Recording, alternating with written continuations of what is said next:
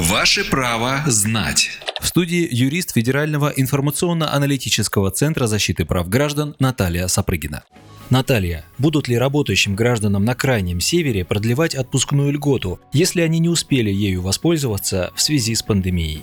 Согласно Трудовому кодексу, все работающие жители регионов Крайнего Севера и их несовершеннолетние дети раз в два года могут проехать к месту отпуска и вернуться обратно за счет работодателя. Так вот, в июне этого года вступило в силу постановление правительства номер 887, которое в связи с пандемией разрешило работникам воспользоваться правом в 2021 году, если в 2020 они этого сделать по каким-то причинам не смогли. При этом постановление действует действуют до 31 декабря. До этого срока работник должен проинформировать работодателя о переносе отпуска. Отмечу, что Министерство труда и социальной защиты Российской Федерации уже предложило на год продлить действие постановления Кабмина. Согласно проекту Минтруда, эту норму продлят до 31 декабря 2021 года. То есть сотрудники, не позаботившиеся о компенсации проезда в 2020 году, смогут это сделать в 2021. Правовую справку дала юрист Федерального информационно-аналитического центра защиты прав граждан Наталья Сапрыгина.